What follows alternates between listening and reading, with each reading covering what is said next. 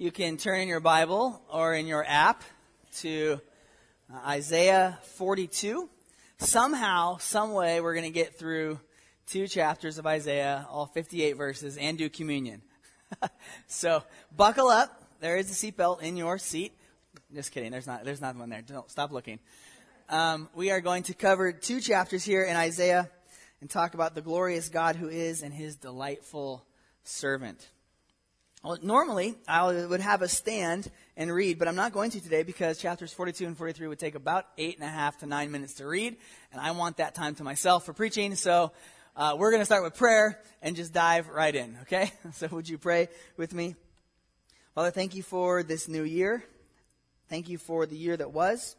Father, no doubt there were ups and downs, uh, various magnitudes for those here in this room. Lord, and those who aren't able to make it this morning. So we pray, God, that you would help us to continue our worship as we sang and now as we listen to your word. Help us to be attentive. Uh, no doubt some of us are a little bit tired from staying up last night. So we pray that you would give us um, attentiveness to your word this morning, that we would recognize you as the Holy One, that we would recognize your Son, um, our servant Jesus, Lord, and that your Spirit now would um, illuminate your word for us so that we might understand um, and appropriate this for our own lives. God, give us insight into your word. In Jesus' name, amen. Well, we are in uh, our series on Isaiah, Hope Crushes uh, Darkness, and we have been here for quite a while, and we've got a few months left in this series, uh, but we've taken two weeks off. So, three weeks ago, we were in Isaiah 41. And um, it's really important for us to remember, or if you're a guest, uh, that once we got through chapter 39 of Isaiah, you might want to just flip back if, if you can in your Bible there. Uh, 30, chapters 36 to 39 were narrative. Um, the rest of the book of Isaiah is almost entirely poetry and prophecy. But we had this uh, historical narrative right smack dab in the middle. And in chapter 40, kind of uh, made a pivot and made a move towards the second half of the book of Isaiah, in which the, the message is, is similar, um, but a different audience. And so, just to remind you uh, that much of chapters 1 through 39, uh, especially 1 through 35, dealt with judgment um, on the sins of Israel and um, of what they had failed to do as God's covenant people. And so, chapter 39 ended with King Hezekiah showing the Babylonian envoys all of his riches and all of the temple and the palace. Um, and Isaiah said that someday, soon, after Hezekiah, be more 150 ish years, but um, that the Babylonians would come and take what was in that temple, that they would destroy it. And so the second half of Isaiah now is Isaiah preaching as if to a future uh, congregation, a future hearers those who in the future would not be in the land of Israel, they would be deported and exiled to various lands of the kingdom of Babylon. And so that is how we are to take this. In fact, the first word of chapter 40 was, remember? Comfort. Comfort. And so now Isaiah majors on the comfort theme. There is still definitely judgment to be dispersed and to be described, but hope, um, comfort is to be given to God's people. And today we have a new um, focus of that comfort, something that we're going to be seeing over the next several dozen uh, chapters here, uh, through about chapter 55 or 59, depending on how you count it. But we're going to see the servant. The servant. And we ran into this servant in chapter 41, but chapter 42 is really going to open up for us this theme and idea of the servant of Yahweh, the servant of God. And if you're not familiar with that word Yahweh, when you look in your Bible and you see Lord in all caps, uh, that is translating the Hebrew word Yahweh. It's the covenant name, the personal name of God. When you see Lord just normally spelled out, it's Adonai or Master, sort of what we're, we're used to thinking of as, you know, my Lord. Um, and so when we see Yahweh, we're seeing God's personal name, God showing himself to his people by the name that he has revealed himself to them with. So let's dive right in. Uh, point number one in your notes, if you're taking notes, is Yahweh's chosen servant will succeed in his mission. Yahweh's chosen servant will succeed in his mission. And why this is important is because there has not been any success by the other servant of God. See, in chapter 41, you might even want to turn back to chapter 41. It might just be a page away, but 41 verse 8. Chapter 41 verse 8, we covered this three weeks ago. Yahweh speaking, but you, Israel, my servant, Jacob, whom I have chosen. Uh, this is in reference to the nation, the people of God, the children of God, the chosen people of God, and they collectively were the servant of God, and they have failed. And we're going to see even more of that today. The servant of God has failed, but this servant, and we'll see how it's a different servant, introduced here in chapter 42, will succeed in his mission. This is really important. This is what is known uh, often as the servant songs. There are four servant songs in the book of Isaiah. I actually didn't do the research to find out how they got that name because they actually, we have no record of them ever being sung. But they're called songs because maybe it's poetry and some people didn't know how to handle poetry and prose and so they just called it a song because they like poetry. The servant songs, there are at least four of them, are going to span the next several chapters and uh, talk about this servant. They'll return to that theme, servant. There'll be judgment, there'll be talk of other things, and then circling back to my servant or the servant of Yahweh.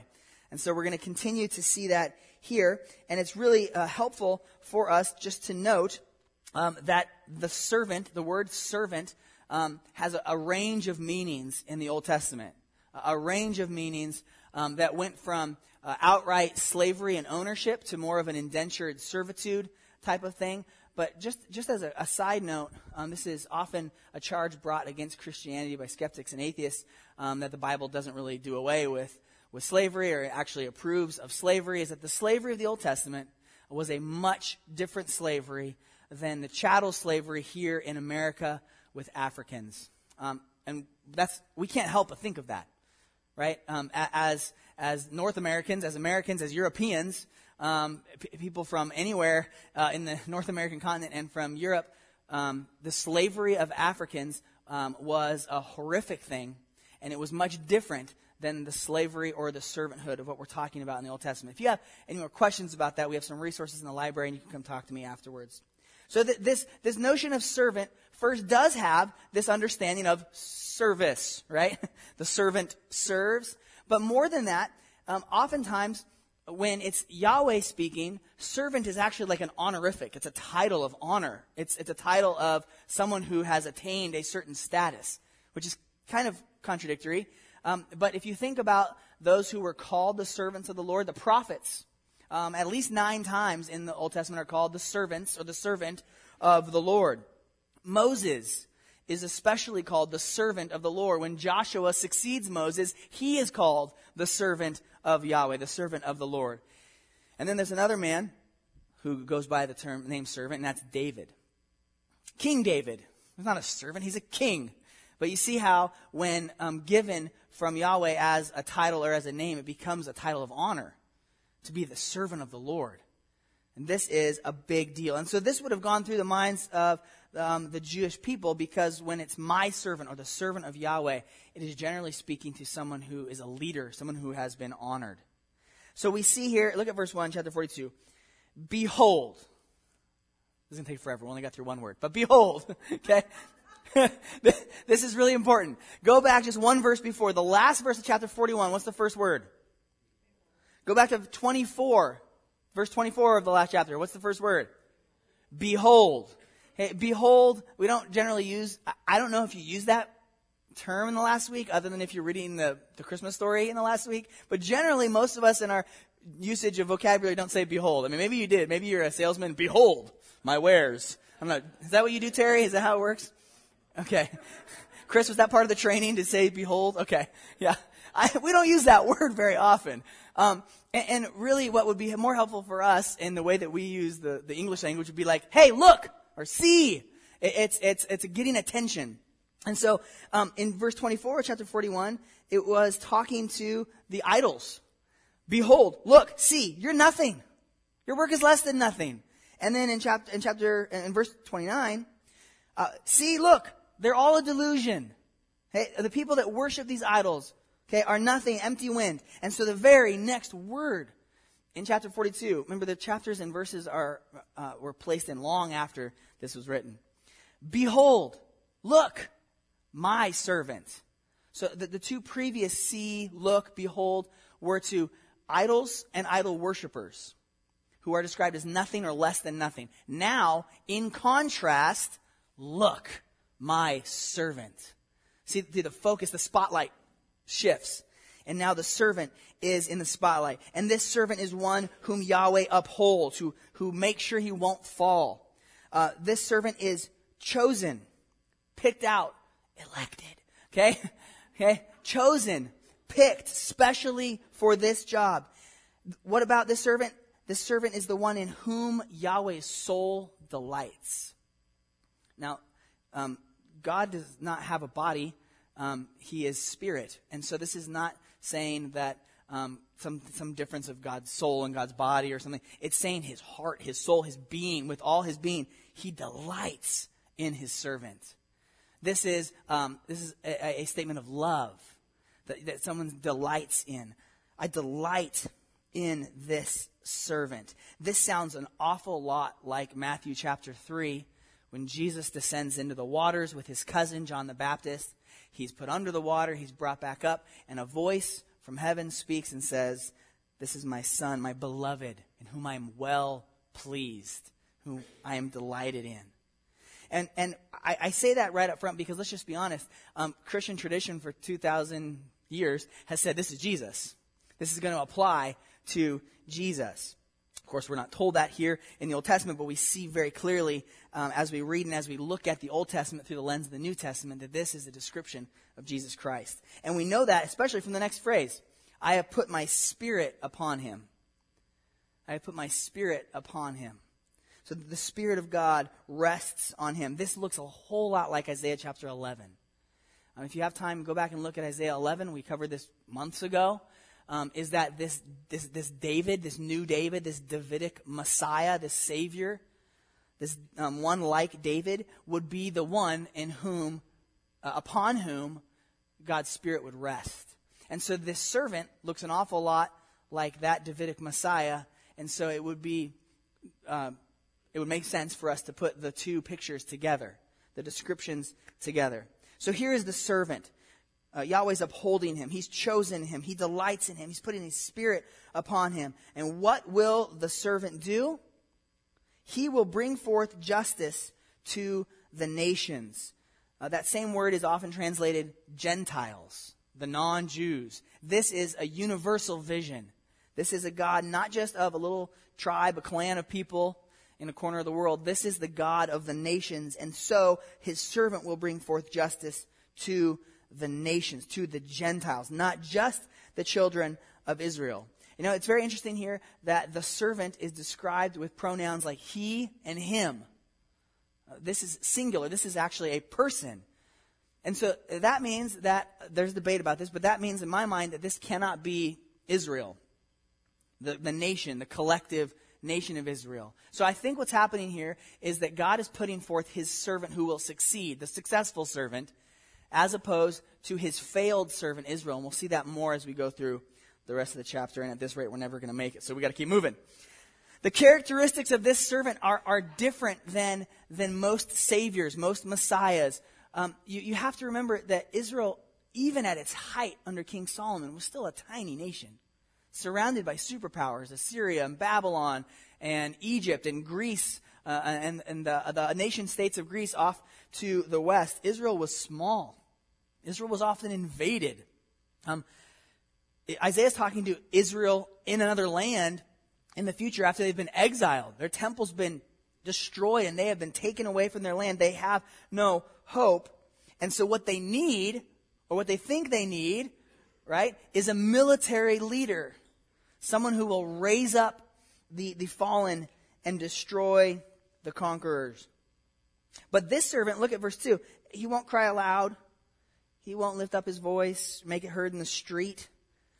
A bruised reed he will not break. And the picture there is of a, a flimsy, a flimsy reed maybe taken from um, by next to the river or in a pond. And this reed that could be used for, for lots of things um, back then, but it's, it's broken. It's kind of it's kind of bruised. It's leaning a little bit. Um, and rather than get rid of it, rather than discard it, this servant will not break it. And a faintly burning wick, remember how they had light? They didn't have, they didn't turn on a, they didn't flick the switch when they went into a room. They had to light an oil lamp. So if you were here for the Living Nativity, we had a bunch of oil lamps um, all around that had these little wicks sticking out, and there's oil inside, and that's how it stays lit, right? And so this is one of those ones that just, like a few weeks ago, right? It won't light. it's not staying lit. It's just, it's not providing any light, so why keep it up? Put it out. Well, this servant won't do that. He won't, he won't quench the faintly burning wick. And so the picture here is of a gentle savior, of a gentle servant, someone who um, is is, is gentle and quiet and meek and compassionate for people. Right? This is, this is not saying that the servant will walk around town and, and find low burning candles and say, oh, don't put that out. Or go around and find reeds in people's houses. Don't throw that away. Keep it. The, the picture is of people. People who are hurt, who are bruised, who have no hope. This servant will not put, will not quench that faintly burning wick. This servant will come to bring forth justice. That's what this servant is going to do. And oftentimes we see throughout Isaiah that Yahweh brings justice. And so in this picture, Yahweh is going to bring justice, but specifically through his servant. And we think of justice, um, I think that things that come into our mind are um, court, uh, justice of the peace, um, or of a movie where there's this desire for revenge, but instead of taking revenge, there will be justice. Um, and that's kind of what we think legalese. Um, this is kind of like when Pastor Ron talked about the word shalom, peace in the Old Testament. It is not just limited, it has such a wide range of usages. And so, um, what, what it means is when the servant is going to faithfully bring forth justice, he's going to bring forth right order, good, ethical, upstanding, correct order. And so it, it's not just um, dispensing verdicts, guilty, not guilty, although it would include that. What, what it pictures actually is, something that, that expands from just court to religion, society, politics, ethics. What this servant will bring is a, a, a well rounded sense of justice. Now look at verse 4. This is interesting. He will not grow faint. So, he, so he's, he's gentle and compassionate, but he's also robust. Um, he's not a weakling. He will not grow faint or be discouraged. And if you have the ESV, you have a little note there that says that's the same word as bruised. So he, he, he keeps the bruised reed from breaking, but he cannot be bruised. So he's gentle with this bruised reed, but when attacked, he is not easily bruised. Till he has established justice in the earth, and the coastlands wait for his law. See those universal pictures? The earth, the coastlands, the faraway places, not just not just Israel. Certainly Israel, but not just Israel. This servant seems to be a worldwide servant. And so in verses 1 through 4, Yahweh has spoken of his servant, and now in verses 5 through 9, Yahweh speaks to his servant. Thus says God, Yahweh, who created the heavens and stretched them out, who spread out the earth and what comes from it, who gives breath to the people on it and spirit to those who walk in it. That's quite a preface. Who is this God? Who is this Yahweh? He's the one who's made the earth. He's made everything.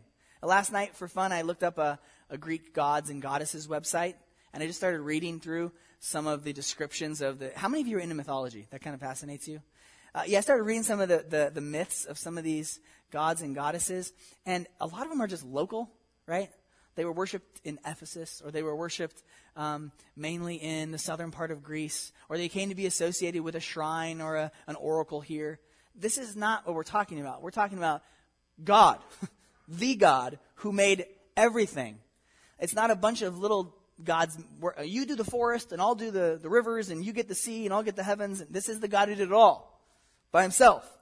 This is who he is. Verse 6 I am the Lord. I am Yahweh. This sounds a whole lot like Exodus 20, where God is on the mountain. There's thunderings and lightnings and loud noises, and the people of Israel are down at the bottom of Mount Sinai and they're scared. And Yahweh comes out of the clouds and says, I am Yahweh. I rescued you out of Egypt. This sounds a lot like it. I am Yahweh. I have called you in righteousness. And now he's talking to um, you, singular. This is to the servant. I have called you in righteousness. I will take you by the hand and keep you or guard you. I will give you as a covenant for the people, a light for the nations. Again, is that universal language. To do what? Verse 7 Open the eyes that are blind, bring out prisoners. Verse 8 I am Yahweh, that is my name. This is God who does. This is not a God who proposes. This is not um, a God who looks for a vote. This is the God who, who acts, who does. He is the one who will do this through his servant. He brings his servant along to accomplish his will. Verse 8 continues and goes on. This is a fantastic, this is one of the best verses in Isaiah. I am Yahweh, that is my name. My glory I give to no other. This God doesn't share his glory. He doesn't share his glory. He is to be praised. He is to be recognized as the one and only God. He does not give his glory to other, nor his praise to carved idols because they're nothing. We've already learned that in chapter 41. These idols, these other gods, they're nothing. I am Yahweh. Verse 9, Behold, the former things have come to pass. And the, the implication here is the former things that I told you about. The former things that I predicted, that I told you to my prophets, they, they're happening. But look, they're coming about. I'm true. And new things I now declare. Not only that, now I'm saying new stuff. And before they spring forth, I tell you of them. This is the God who uses prophecy as a verification for who he is. Um, the, the test for a God throughout the, the Old Testament is communication. Yeah. Well, you say your God told you to do this, so let's, let's, let's all come around, guys. Okay, okay. Go ahead. Have your God tell us. Okay, you, you think kind of of uh, the, the, biggest, uh, uh, the biggest exhibition of this is Elijah and the prophets of Baal on Mount Carmel. Um, and Elijah on his own against 450 other prophets, and they're jumping around on an altar trying to get um, their god Baal to to come to show up. And Elijah's like, maybe he's on vacation, or shout louder, he can't hear you. Maybe he's going to the bathroom. I mean, so Elijah's just mocking their gods, and then they, they nothing happens. And then all Elijah has to do is show up and pray a humble prayer, and God fire out of heaven, right? And this is the God who showed up. He's the God who's there. He's the God who communicates. This is the God who not only communicates, but communicates about what is to happen. What is going to happen. And here we get a prophecy. There's a servant coming. This is who, this is how he's going to act. This is how he's going to um, go about his ministry. You can write it down. When he shows up, this is how he'll act. This is how he will be. Uh, the book of Matthew, you can go to Matthew chapter 12, verses 15 through 21, and Matthew um, quotes this passage as a fulfillment of prophecy in the ministry of Jesus. And it's right after an entire day of Jesus just healing people all day long, opening blind eyes, light where darkness was, healing cripples, healing lepers, taking diseases and casting them off healing these people. This is the servant of Yahweh, and it is fulfilled in the ministry of Jesus Christ. This is who this is who this servant will be. And so, kind of spoiler alert, we're going to go through a bunch more servant songs, um, but it's Jesus every time. And it's interesting to know how Jesus fulfills this. Jesus, the gentle. Jesus, the one who, who, who serves the poor and the weak and the needy. Those who have no hope are given hope by Jesus. See, and that helps us to understand servanthood because um, you can see over here on our wall, our fourth uh, core value is ministry. Another way to say that is, is service. Um, in our ministry to each other, in our service here, and our service to each other um, throughout the week, in our service to others, we are to be like this servant. See, Jesus is the servant that defines our service. Throughout the New Testament, um, we are called the servants of God. Paul describes himself constantly as a servant of Jesus Christ. We are the servants of God. So, how are we to act? What are we to do? Who are we to look to to be servants? Should we look to Moses? Um, should we look to Elijah?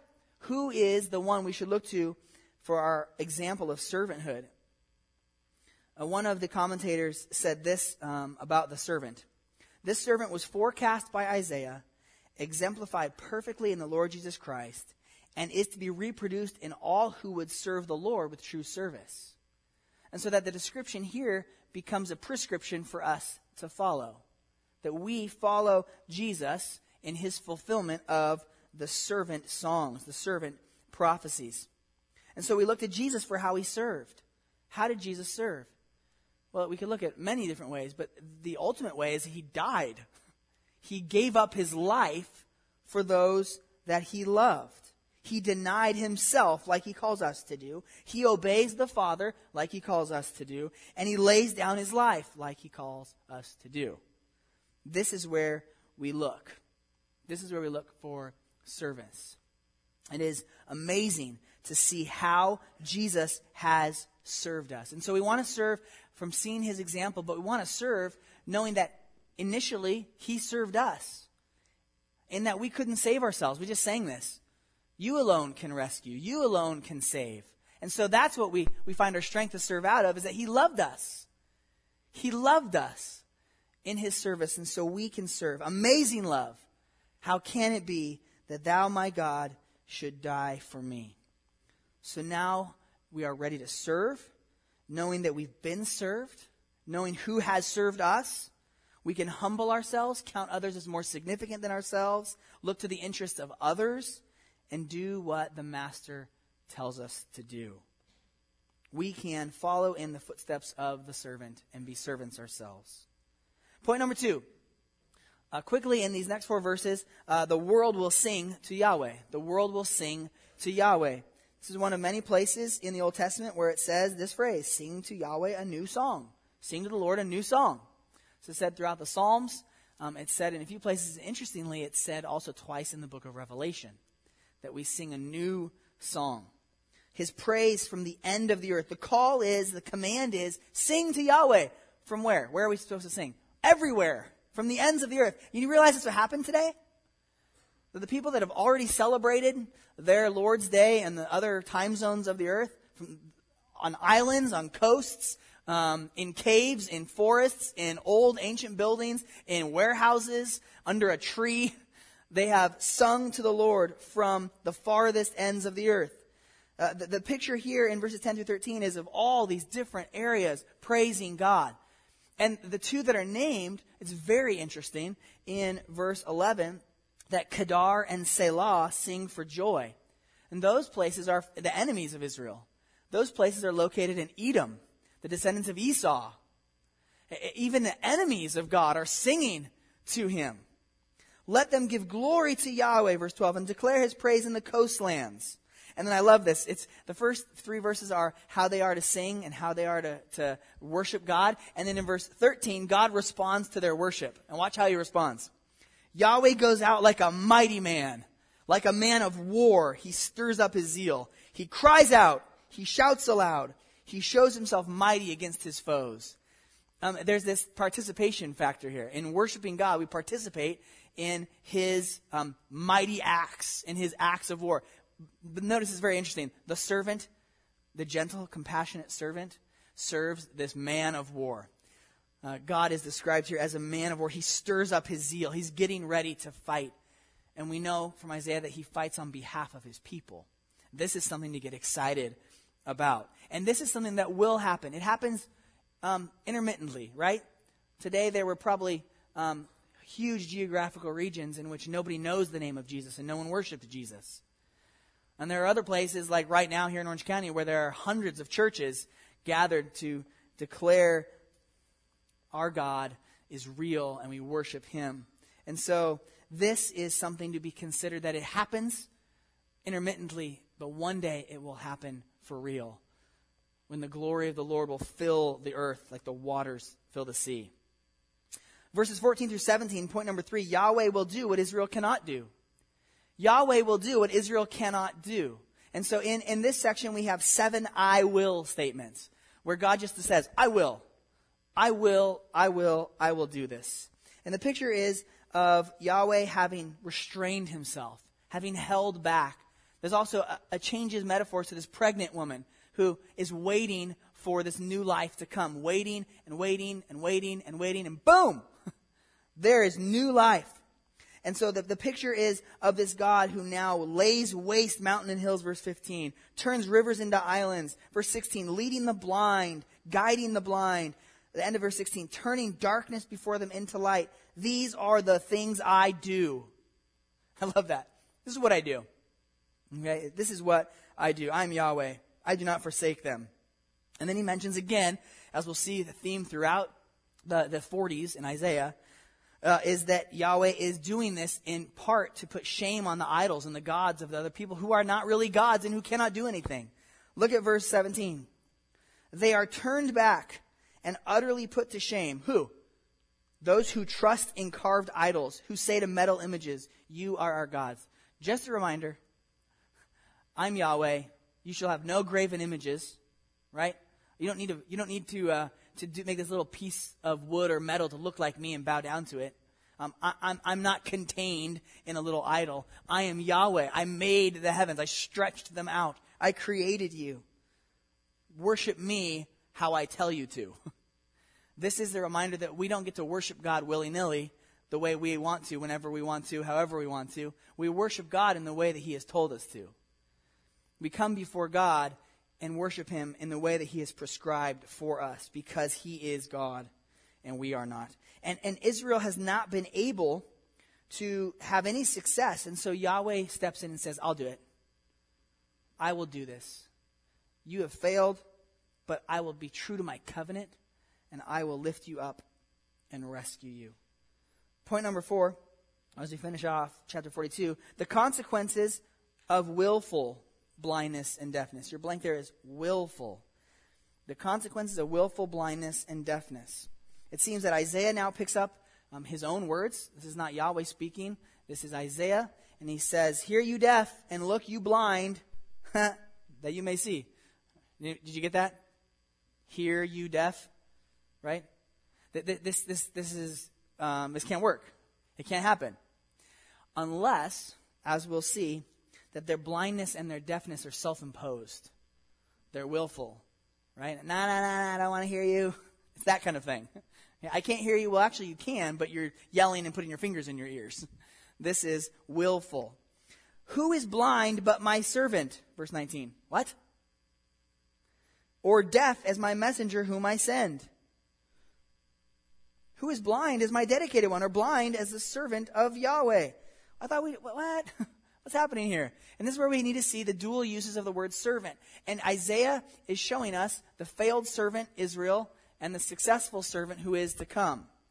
Here is this, this servant, Israel, who's blind and deaf. Watch what he does. Verse 20, he sees many things but does not observe them. His ears are open but he does not hear. Right? Do you remember when you, when you were a kid and you wanted to get out of something? Your mom told you to do something? What? Huh? Oh, I, I didn't hear you. That's, that's, that's the excuse, right? That's kind of what, what's, what's being described here. What? Huh? Lord, what? Oh, how did you expect us to do this? I didn't hear you. Well, you know, as, as parents, many of you, um, you kind of see past that. You kind of see through that, right? It's not too hard to spot, especially in the littlest ones. you heard me. you heard me. Do what I told you to do. The Lord was pleased, verse 21, for his righteousness' sake, to magnify his law and make it glorious. Like God did all he could to give them a good law to help them follow him. But verse 22, this is a people plundered and looted. They're all of them trapped in holes, hidden in prisons. They have become plunder with none to rescue, spoil with none to say restore. And this picture is of this destroyed people um, who, who, because of their lack of listening and seeing, have been destroyed. Verse 24 is identified. Who gave up Jacob to the looter and Israel to the plunders? I think this describes who this servant is. This later description of Jacob and Israel goes back to the servant who's blind and deaf, willfully blind and willfully deaf. Who, who gave up Jacob and Israel? Verse 24. Was it not Yahweh? And now Isaiah says, against whom we have sinned. See, Isaiah includes himself in the people. He's not this prophet that goes, You terrible people, don't you follow God like me? He says, We've sinned against God this, this is what we get for doing it. But when they watch this, he separates himself now. In whose ways they would not walk, on, in whose law they would not obey. So he includes himself in the sin of the, the people, but he excludes himself from saying, guys, come on, follow the Lord. Follow the Lord. Stop turning away. Yes, we've sinned, but we need to turn and follow God. Now listen, they had his law, verse 24. They just wouldn't obey it. It was there. So what did he do? He poured on him the servant, Jacob, Israel, the heat of his anger and the might of battle. It set him on fire all around, but he did not understand. It burned him up, but he did not take it to heart. The punishment that was given out to Israel um, was not understood. Israel was so deaf and so blind that they couldn't even understand what was happening.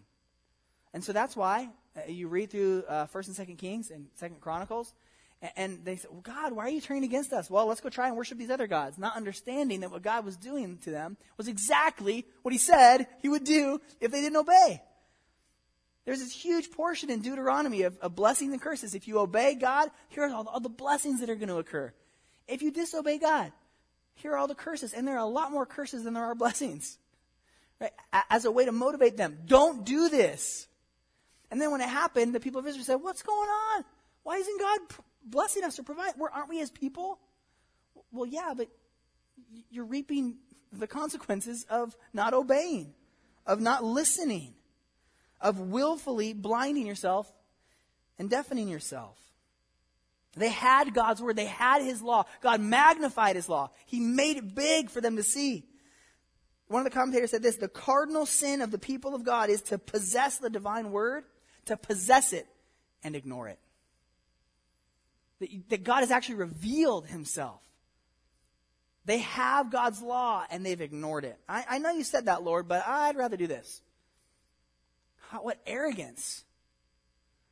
And that is why God poured out his anger upon his people. Let's move to chapter 43. First word, but.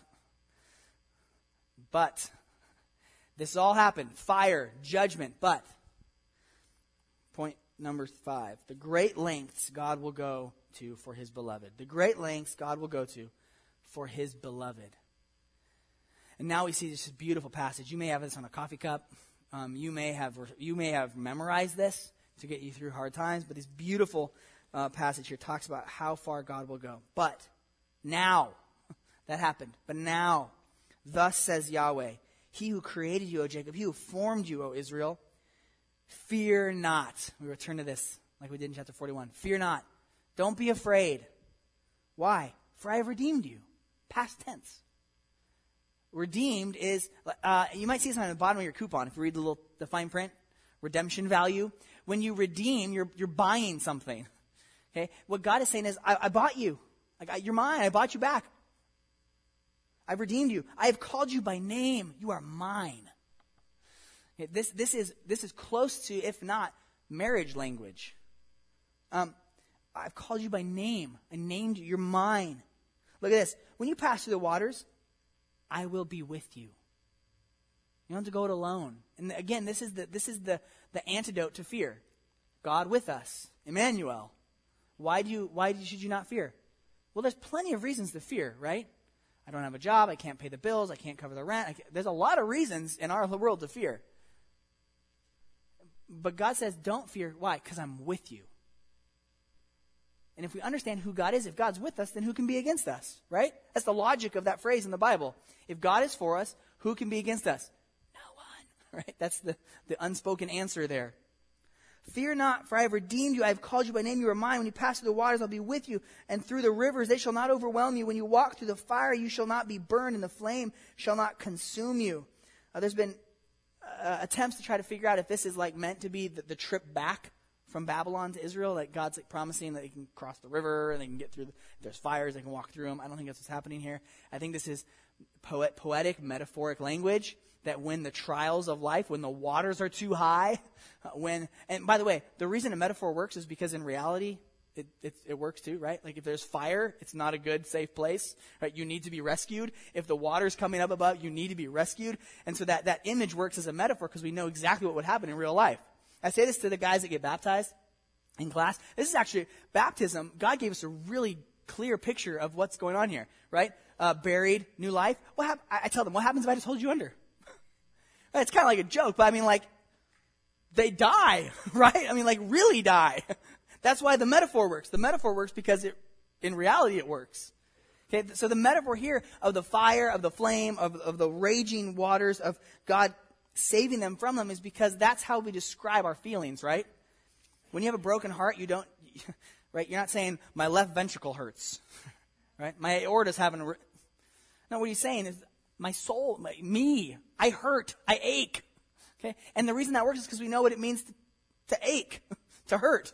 So we use this language to describe this in this, this extreme language. Verse 3 For I am Yahweh your God. This is who I am. The Holy One of Israel, your Savior. Your Savior. Look at this. I give Egypt as your ransom. Cush and Seba in exchange for you. What is he talking about? Uh, well, what, I think he's talking about is, is Egypt, all of Egypt. Cush is the south end of Egypt. So he's not talking about just Upper Egypt, where the Nile meets the Mediterranean. He's talking about all of Egypt, way down south. All of Egypt. I'll trade them. like, I value you so much, you're worth more than all of Egypt. Superpower. Big country. You need a tiny Israel. Right? I'll trade. I'll make that trade. I'll go ahead. We'll do that. Because, why? Verse 4. Why would he do that? And say he really needs Israel. God's like, man, I really need some allies. I really need this disobedient, tiny little nation. Verse 4, why does he do it? Because they're precious. You're precious in my eyes and honored, and I love you. I give men in return for you, peoples in exchange for your life. You are worth this because I love you. So I'll do whatever it takes. Verse 5 again, fear not. Why? I'm with you. Again, I'm with you. I will bring your offspring from the east, from the west. I will gather you.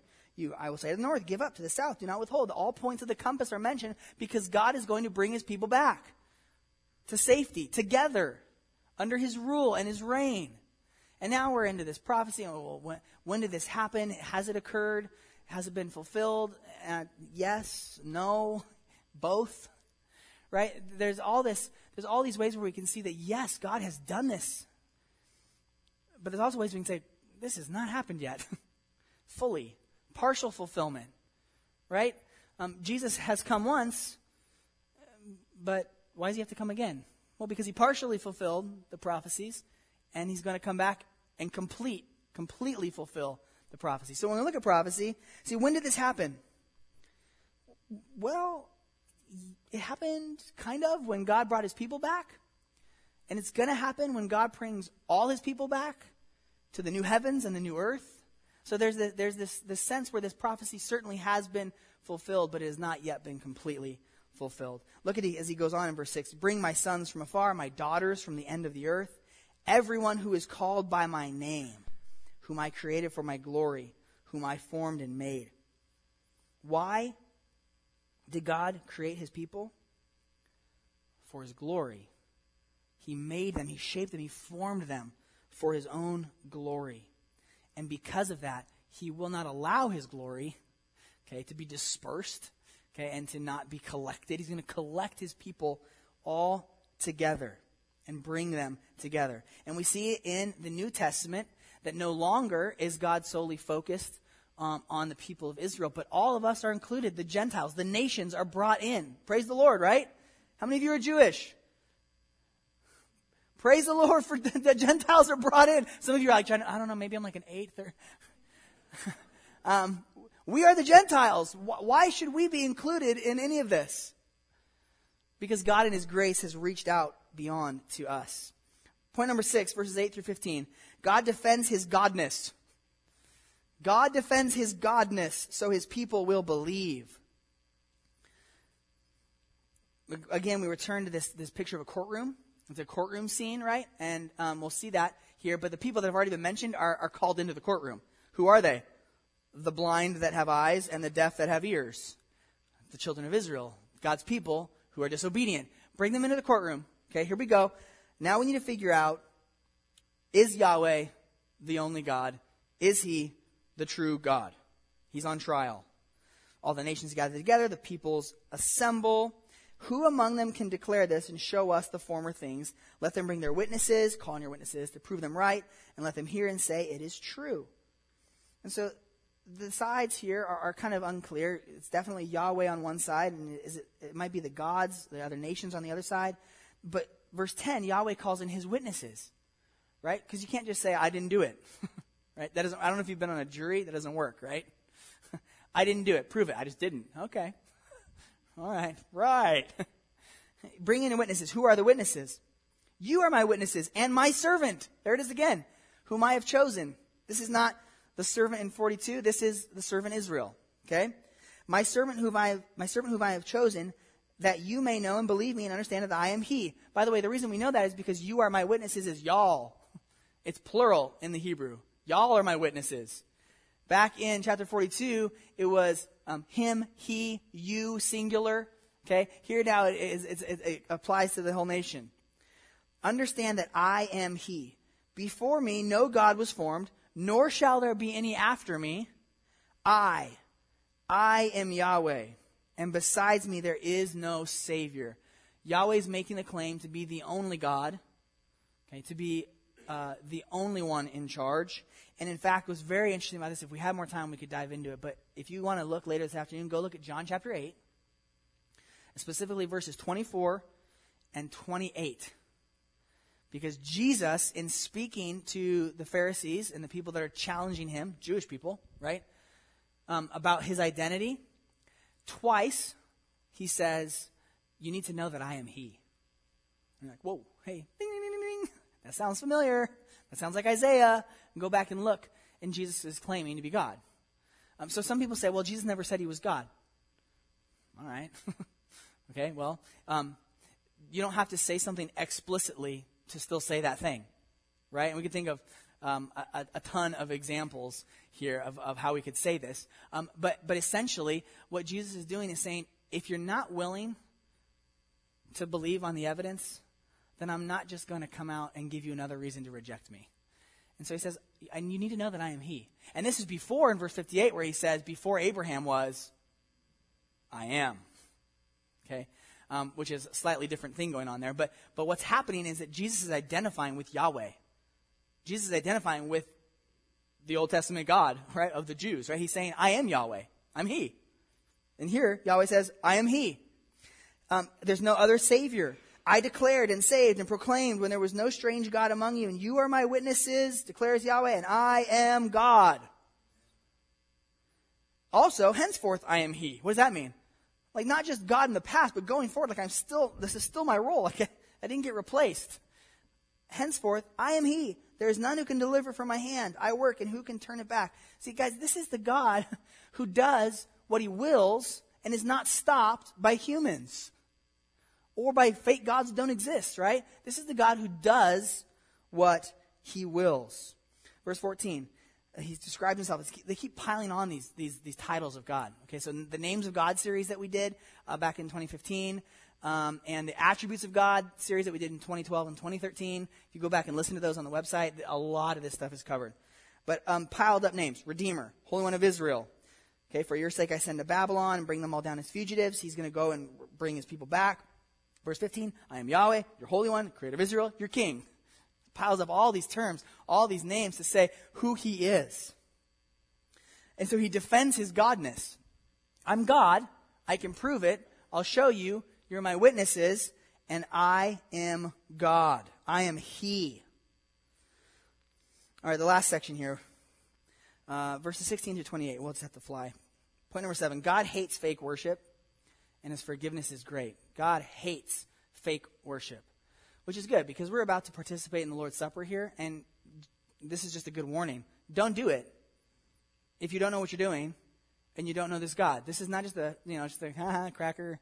I mean, like, really, like they're not they don't taste great, right? And so like, there's this is not like ooh, I can't wait to have that flavorful. No, what we're doing here is we're doing something very very uh, reverent in remembering what Jesus has done for us. So don't don't fake it. Right? Don't don't fake worship God. He hates fake worship and his forgiveness is great. Let me just summarize here. Verse 16 Thus says Yahweh, who makes a way in the sea. What's that remind you of? The Exodus, right? The parting of the Red Sea. Makes a way in the sea, a path in the mighty waters. Okay, talking about how um, he rescued them from the Egyptians and say, Remember that? Remember how I saved you? And then this really weird verse 18, well, don't remember the former things. Didn't you just tell us to remember the party on the Red Sea? Yes, but verse 19, behold, I am doing a new thing. So it's kind of like this picture like, you know what I can do. But I'm God and I'm creative. I'm going to do something new this time. I'm going to do, I'm going to delight in something different and something new. I'll make a way in the wilderness, rivers in the desert. Like that's also impossible, right? I will bring the, the wild beasts will honor me, jackals and ostriches. I'll give water in the wilderness to give drink to my chosen people. Verse 21, the people whom I formed for myself, they might declare my praise. And then the indictment, 22 to 24 is the indictment. Yet you didn't call upon me. And this is where Yahweh says, yeah, you came and you did the sacrifices and you, and you did all that stuff, but it's like you didn't. It's as if you didn't do it. Um, you've burdened and wearied me with your sins and your iniquities. This fake worship. Yeah, we'll sacrifice the lamb, yeah, but we're not going to follow you. Oh, I'll, I'll, come on Sunday morning and I'll sing the songs and I'll say, good job, pastor, but I'm not going to live like it. Right? I mean, so this, this is not hard to apply. It's easy to fake worship. Anybody fake worshiped before? Me, I have. yes. This is what God is getting to the heart of. I want your heart. I don't want your actions only. Because if actions flow out of a false heart, the actions themselves don't mean anything. You know this. This is how this works in families. I love you. Totally gossiped about you. Right? I mean, this, this doesn't work in families where you don't show any kind of love and then say it, right? I love you. Oh, yeah? Well, that, that's not how the first part of the day looked. Right? This is the, this is fake worship. God hates it. They weren't abandoning their worship or the sacrifices. They were actually showing up. They came to church. They, they, they went. It's not like they stopped going. They just stopped worshiping and kept going. This is wrong. One of the commentators said it's much religious fervor, but no religious reality. So, so we're going to partake right now in the Lord's Supper. And we, we don't want just mere religious fervor. We want real, real worship. So, two things. Um, just really, really quick. Um, just think of, of coming on Sunday morning. Why are you here? What's your motivation? Varied, right? None of us have perfect motivations, right? but why are you here? What are you here for? What are you here to do? We come by faith to listen to God, to sing to Him, to pray to Him, to encourage one another. And listen, God's not a genie. We're not going to rub this. God doesn't, okay, God, well, I'll, I'll do communion if you give me a job this week. That's not how this works. This works um, in the way that we remember what Christ has done on the cross, the servant, how he served us, how he served us by dying in our place, rising from the dead. Um, notice that in verse 24, the sin is called weighty. So right now, this should be a weighty thing. Like this should be reverence. This should be awe. This should be uh, confession, right? Humility. But it should also be celebration too, right? Because what we're celebrating is not the fact that we're awesome. We're celebrating the fact that we're not awesome and God is. And so now we get to share in Him saving us. So we're not like, oh, cracker juice. Yeah, I'm good. I'm a good person today. What we're saying is, I'm a bad person today. and the good person, the only good person, his body was broken, his blood was shed for me. So, so this is what we need to do. We need to honestly come before God and participate, as the Bible says, participate in the table, participate in the elements as they're handed to us. Father, thank you for sending the servant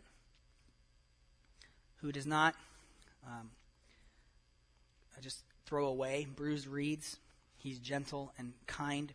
He helps us in our weaknesses because he has experienced our weakness. He knows what it's like to be tempted. So, Jesus, we thank you for your sacrifice, your example of service to us. Help us to go from here and be servants uh, like you. And we can't do that without your power. So we thank you for the Holy Spirit who gives us the power to be your servants. In Jesus' name, amen.